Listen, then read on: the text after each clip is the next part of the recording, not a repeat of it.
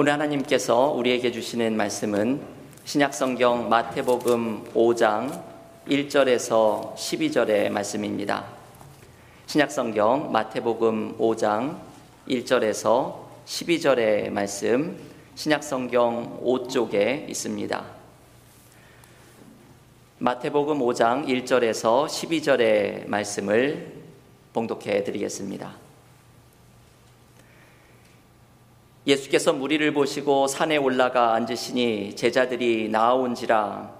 입을 열어 가르쳐 이르시되 심령이 가난한 자는 복이 있나니 천국이 그들의 것이며 애통하는 자는 복이 있나니 그들이 위로를 받을 것이며 온유한 자는 복이 있나니 그들이 땅을 기업으로 받을 것이며 의에 줄이고 목마른 자는 복이 있나니 그들이 배부를 것이며 극률이 여기는 자는 복이 있나니 그들이 극률이 여김을 받을 것이며 마음이 청결한 자는 복이 있나니 그들이 하나님을 볼 것이며 화평하게 하는 자는 복이 있나니 그들이 하나님의 아들이라 일컬음을 받을 것이며 의를 위하여 박해를 받은 자는 복이 있나니 천국이 그들의 것임이라 나로 말미암아 너희를 욕하고 박해하고 거짓으로 너희를 거슬러 모든 악한 말을 할 때에는 너희에게 복이 있나니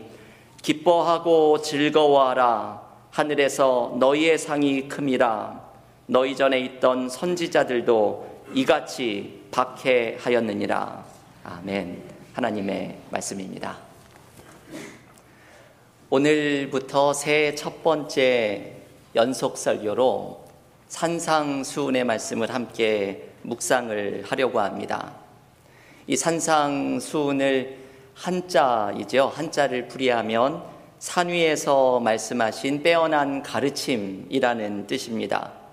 마태복음 5장, 6장, 7장에 나오는 예수께서 산 위에서 제자들에게 하셨던 설교를 가리킵니다. 이 선상설교는 우리에게 참 깊은 도전과 감동을 주는 말씀으로 가득합니다. 예수께서 하나님을 향한 어떤 믿음을 가지고 살아가셨는지가 담겨 있고 주님께서 그렇게 심오한 말씀을 그렇게도 쉬운 표현으로 전해주시는 것에 그저 탐복을 하게 되는 말씀이 담겨 있습니다. 우리가 새해 첫 번째 연속 설교로 산상수훈을 묵상하려고 하는 데는 이유가 있습니다. 올해 우리 교회의 표어가 갈라디아서 2장 20절의 말씀으로 주님과 함께 사는 것이라입니다. 우리는 산상수훈의 말씀을 읽으면서 나의 삶을 주님 중심으로 다시 리셋하고 싶은 마음으로 산상수훈을 함께 묵상합니다. 오늘의 설교의 제목이 리셋 이지요. 우리가 이 리셋이라는 단어를 많이 사용합니다.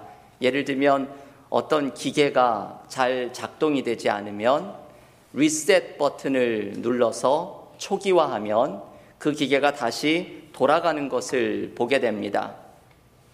우리는 살아가면서 우리의 삶도 다시 리셋하고 싶다는 생각이 들 때가 있습니다. 우리의 이 지독한 삶의 문제를 벗어나고 나의 삶을 다시 한번 시작하고 싶은 마음을 가질 때가 많은 것이죠. 제가 한 책에서 미국의 다이빙 선수였던 조니 에릭슨 타다라는 사람의 이야기를 읽었습니다. 이 사람은 17살에 다이빙 사고로 목이 부러지고 전신 마비가 되었습니다. 그 이후에 조니의 삶은 살아도 사는 것이 아니었습니다. 심한 좌절과 분노에 휩싸여서 삶을 포기하고 싶다는 생각이 많이 들었습니다. 그런데 스스로 목숨을 끊을 수 있는 방법도 없었습니다. 그래서 마지막으로 하나님께 울부짖으며 이렇게 기도를 드립니다. 하나님, 제가 죽을 수 없다면 제발 사는 법을 가르쳐 주세요. 하나님께서 이 기도를 들어주셨습니다. 조니는 여전히 몸을 움직이지 못하는 상황이었지만 하나님께서 이 사람에게 새로운 삶의 희망을 불어넣어 주셨습니다. 글을 쓰게 되고 입으로 그림을 그리면서 사람들에게 희망을 전하는 대중 연설가가 됩니다. 이분은 하나님께 제발 사는 법을 가르쳐 달라고 기도를 드리며 자신의 삶을 리셋한 것입니다. 여러분, 우리도 살아가면서 삶을 새롭게 살아가고 싶은 때가 있습니다. 내 삶에 묶여진 관계는 풀어내고, 삶의 불행은 털어내고, 막혀진 길에는 새로운 길이 열리도록 내 인생에 리셋 버튼이 있다면 당장이라도 누르고 싶어 할 때가 많이 있습니다. 그런데 우리의 삶은 컴퓨터와 같은 기계가 아니기 때문에 버튼만 누르면 쉽게 리셋이 되는 것은 아닙니다. 저는 개인적으로 지난 두 달의 시간을 어려운 기간을 보냈습니다. 12월 초에 신장 결석이 갑자기 발견되어서 한 달 동안 고생을 하였고 교우들이 선물로 주신 성지순례가 이미 오래전에 계획이 되어 있어서 이 신장 결석 수술을 받자마자 터키로 성지순례를 떠나게 되었습니다. 교우들의 기도 덕분에 이제는 건강을 회복하고 제가 모든 것이 좋습니다. 그런데 지난 두 달 동안 건강의 문제로 고생을 하고 터키 숭제 선지, 성지순례를 떠나서 비로소 차분히 혼자 생각할 수 있는 시간을 가지면서 저는 무언가 저의 삶에 리셋이 필요하다는 생각이 들었습니다. 처음으로 건강의 큰 이슈를 경험하면서 저의 건강을 위해서도 신앙을 위해서도 터키에서 제가 보았던 그 많은 것들과 느끼는 것들 속에서 저의 목회를 위해서도 무언가 새로운 삶을 시작하는 리셋이 필요하다는 생각이 들었습니다. 이러한 삶의 리셋을 위해서 우리는 앞으로 산상수훈을 함께 묵상하려고 합니다. 우리가 이 말씀을 아주 꼼꼼하게 묵상해 갈 것입니다. 왜냐하면 산상수훈에는 예수께서 하나님 나라의 가치로 삶을 리셋하는 이야기가 나오기 때문입니다. 여러분 산상수훈을 읽어보면 우리가 생각하는 가치로는 이해하기 어려운 말씀들이 나오지요. 예를 들면 오른쪽 뺨을 맞으면 왼편도 돌려대고 누가 오리를 가자고 하면 심리를 가는 엑스트라 마일을 걸으라는 말씀이 나옵니다. 이것은 우리가 살아가는 세상의 가치로는 이해가 되지 않는 말씀입니다. 우리는 누군가 오른, 오른쪽 뺨을 치면 한 대를 돌려주는 것만으로는 너무 점잖다고 생각합니다. 복수란 모름지기 양쪽 뺨을 돌려주는 것이 나의 정신적인 피해에 대한 보상이 된다고 생각을 합니다. 이게 우리의 생각이지요. 하지만 주님은 산상수훈에서 우리의 가치와 기준을 넘어서는 하나님 나라의 가치로 살아가는 삶을 보여주십니다. 우리는 산상수훈을 통해서 주님처럼 하나님 나라의 가치로 우리의 삶을 리셋하는 것을 묵상해야 합니다. 주님의 말씀을 통해서 우리의 삶은 리셋이 가능해집니다. 이것은 컴퓨터의 버튼을 누르는 것처럼 쉬운 일은 아닙니다. 아주 깊은 묵상과 진실된 순종이 요구되는 어려운 과제입니다. 하지만 우리가 주님의 말씀으로 우리의 삶을 리셋한다면 우리는 나의 삶이 이전과는 상상하지 못한 모습으로 새로워지는 은혜를 경험하게 될 것입니다. 오늘 선상수훈 첫 번째 묵상에서 나누는 말씀은 팔복의 말씀입니다. 주님은 산상 설교를 시작하시면서 오늘 마태복음 5장 3절부터 여덟 가지의 복에 대한 말씀을 시작하십니다. 그런데 이 팔복을 읽다 보면 우리가 궁금해지지요. 이게 어떻게 복인지 궁금해집니다.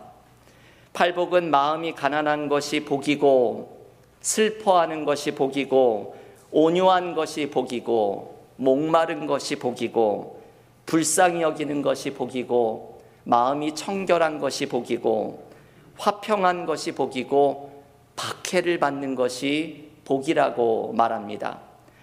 우리가 생각하는 복과는 너무나 다른 것이죠. 우리가 생각하는 복은 건강한 것, 장수한 것, 물질의 풍족함을 누리는 것, 삶의 안정을 경험하는 것이 우리가 생각하는 복입니다.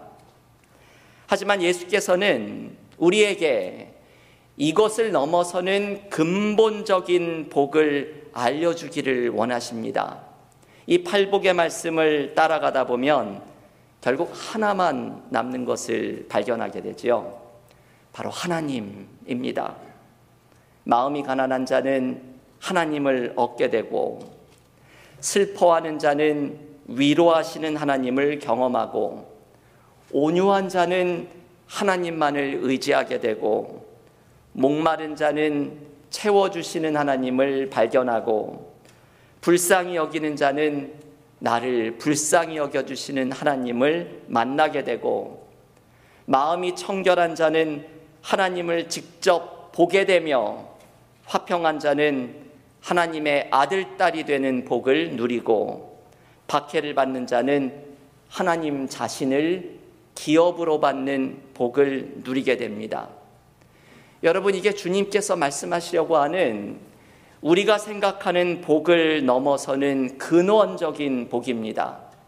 내가 하나님을 나의 복으로 삼게 되면 창조주 하나님께서 나의 삶의 모든 것을 채워주시는 은혜를 경험하게 됩니다. 우리가 작년 말 수요 찬양 예배에서 이 팔복의 말씀을 매주 하나씩 꼼꼼히 묵상을 하였습니다. 그래서 오늘은 이 말씀을 반복하기보다 팔복의 정신을 잘 묵상할 수 있는 네 번째 복의 말씀, 의에 줄이고 목마른 자를 잠시 묵상하려고 합니다. 여러분 이 말씀을 한번 같이 읽어볼까요? 오늘 주보 앞에도 있는 요절의 말씀, 마태복음 5장 6절 말씀 한 목소리로 같이 읽겠습니다. 의에 줄이고 목마른 자는 복이 있나니 그들이 배부를 것이며 아멘. 주님께서는 우리 모두에게 삶에 있는 배고픔과 목마름이 있음을 말씀하십니다. 사람들은 모두 행복하기를 원하지요. 내가 행복할 수 있는 방법은 내 삶에 자리 잡고 있는 목마름과 배고픔이 채워질 때라고 믿습니다. 직장에서 승진하고 싶은 목마름, 내 비즈니스가 성공하고 싶은 배고픔, 내 삶에 자리 잡은 문제가 제발 해결되기를 바라는 간절한 목마름이 채워질 때 우리는 행복해질 것이라고 생각을 합니다. 그런데 주님은 우리에게 새로운 행복의 길을 제시합니다. 너의 욕망에 줄이고 목마른 것이 아니라 의에 줄이고 목마를 때 만족하게 되는 행복을 경험할 것이라고 말씀을 합니다. 여러분, 주님이 말씀하시는 의는 무엇일까요? 영어로는 righteousness이지요. 이 의라는 말은 성경에서 복잡한 개념이지만 이 신약 성경에서 의에 대해서 이야기를 할 때 기본적으로 이야기하는 중요한 뜻이 있습니다. 바로 하나님과의 올바른 관계이지요. 이 의라는 말로부터 우리가 의롭게 되었다는 말이 나옵니다. 우리가 의롭게 되었다는 것은 믿음으로 하나님과의 관계가 올바르게 되었다는 의미입니다. 우리는 십자가를 통해서 의롭게 되는 하나님과의 관계가 올바르게 회복되는 은혜를 경험합니다. 주님은 팔복에서 우리가 줄이고 목말라야 할 것이 무엇인지를 알려주십니다. 성공에 줄이고 삶의 안정에 목말라 하는 사람이 아니라 하나님과의 올바른 관계인 의에 줄이고 목마른 사람이 될 때 나의 삶이 만족하게 되는 진정한 행복을 경험합니다. 왜냐하면 우리의 삶에 뿌리 깊은 목마름과 배고픔을 채워주실 수 있는 분은 바로 하나님 한 분이시기 때문입니다. 작년에 요한복음 성경 공부를 하면서 제가 가장 은혜를 받았던 말씀 가운데 하나는 요한복음 4장의 사마리아 여인의 이야기입니다. 이 물을 기르러 나온 사마리아 여인과 대화를 하시면서 주님은 하나님과의 올바른 관계 속으로 나아가는 삶으로 초대하시는데 예수께서 이 여인에게 요한복음 4장 13절과 14절에 이렇게 말씀하십니다. 내가 주는 물을 마시는 자는 그 속에서 영생하도록 솟아나는 샘물이 되리라. 주님께서는 이 여인에게 육신의 물을 먹는 것보다 더욱더 중요한 건 주님께서 주시는 샘물을 마시고 주님을 통해서 하나님과의 올바른 관계로 회복이 될 때 내 삶이 온전하게 회복되는 은혜가 있음을 알려주십니다. 여러분, 우리는 이 은혜를 간구하면서 나아가야 합니다. 우리의 삶이 리셋되는 순간은 주님과 함께 살아가는 삶 속에서 하나님과의 바른 관계 속에 내 삶의 완전한 의미와 목마름이 채워질 때입니다. 주님과 함께 살아가는 삶 속에 주님이 주시는 물을 날마다 공급받으면서 내 삶의 목마름과 갈증을 채워주실 하나님과의 바른 관계 속에 들어가는 은혜가 우리 모두에게 넘치기를 기원합니다. 우리는 올해 주님과 함께 투투투 운동을 벌이고 있습니다. 매일 말씀 묵상 20분, 기도 20분, 영성일기 20분으로 하루 한 시간 주님을 바라보는 운동입니다. 이것은 우리의 삶을 리셋하기 위한 캠페인이지요. 어떤 교우께서 이것을 듣고서 이렇게 말씀을 하시는 것을 전해 들었습니다. 이 투투투만으로는 부족하지 않느냐. 여기에 운동 하나가 더 있어야지. 그래서 주님과 함께 투투투투 이것을 하자 제안을 하셨다는 말씀을 들었습니다. 이게 좀 침이 많이 튀기죠. 투를 네 번이나 하니까. 근데 참 어, 좋은 말씀이라는 생각이 들었습니다. 우리의 몸을 돌보는 것도 게을리하지 말아야 합니다. 저는 요즘 물을 많이 마시고 있습니다. 의사 선생님이 다시는 돌이 생기지 말라고 물을 하루에 2리터에서 2.5리터를 먹으라고 하는데 우리가 흔히 먹는 그 500ml 물병에 4병에서 5병을 먹는 것이죠. 제가 이 물을 먹는 것이 이렇게 고역인지를 이번에 처음 알았습니다. 제가 참 물을 안 먹는 사람이었죠. 물 먹는 습관이 안 돼 있었던 것을 발견했습니다. 그래서 이 물을 먹는 습관을 들이려고 노력을 하고 있습니다. 그런데 여러분, 우리가 물을 먹는 것보다 더 중요한 것은 예수께서 사마리아 여인에게 요한복음 4장 13절 14절에서 말씀하셨던 주님이 주시는 물을 먹는 것입니다. 하루에 한 시간 주님을 바라보면서 주님과 함께 사는 습관을 들인다면 우리는 주님이 주시는 영생하도록 솟아나는 물로 충만해지는 은혜를 누리게 될 줄을 믿습니다. 우리가 우리의 삶을 리셋하는 것은 주님과 함께 할 때 가능합니다. 그리고 주님과 함께 사는 삶은 좋은 신앙의 습관을 가지는 것으로 가능합니다. 여러분 새해에 우리가 주님과 함께 살아가는 삶을 훈련하겠다고 결심을 하였지만 벌써 오늘 1월 마지막 주일이 되어서 1월이 모두 다 갔습니다. 새해 결심이 작심 3일이 된 것을 발견하는 교우들이 많이 있으시죠. 그런데 여러분 실망하지 마십시오. 결심이 3일밖에 안 가더라도 결심하는 건 좋은 것입니다. 3일이라도 실천한 것이 어디입니까? 4일째 실망을 하시면 5일째 다시 결심하시면 됩니다. 이 작심 3일을 반복하면서 주님과 함께 살아가는 습관을 훈련한다면 우리는 주님께서 우리의 모든 목마름을 채워주시는 은혜로 함께 하시는 주님과 함께 살아가는 삶이 될 줄을 믿습니다. 앞으로 산상수훈을 함께 묵상하면서 내 삶을 주님과 함께 살아가는 삶으로 리셋하고 주님을 통해 경험하는 하나님과의 올바른 관계가 우리의 목마름을 채워주는 은혜를 경험하시기를 주님의 이름으로 간절히 축원합니다. 기도하겠습니다. 하나님 감사합니다. 오늘도 예배를 드리면서 우리에게 주신 말씀이 2023년 한 해를 살아가는 우리의 말씀으로 봤습니다.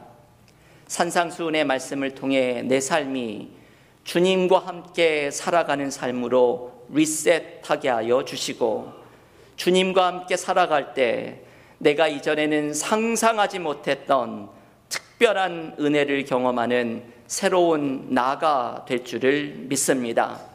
우리의 삶의 결심 가운데 성령께서 힘을 주시고 주님과 함께 살아가는 좋은 습관을 갖게 하여 주셔서 하루 한 시간 주님을 바라보며 내 삶이 주님을 바라보는 삶 속에 새로워지는 은혜를 날마다 경험하게 하여 주시옵소서 예수님의 이름으로 기도하옵나이다.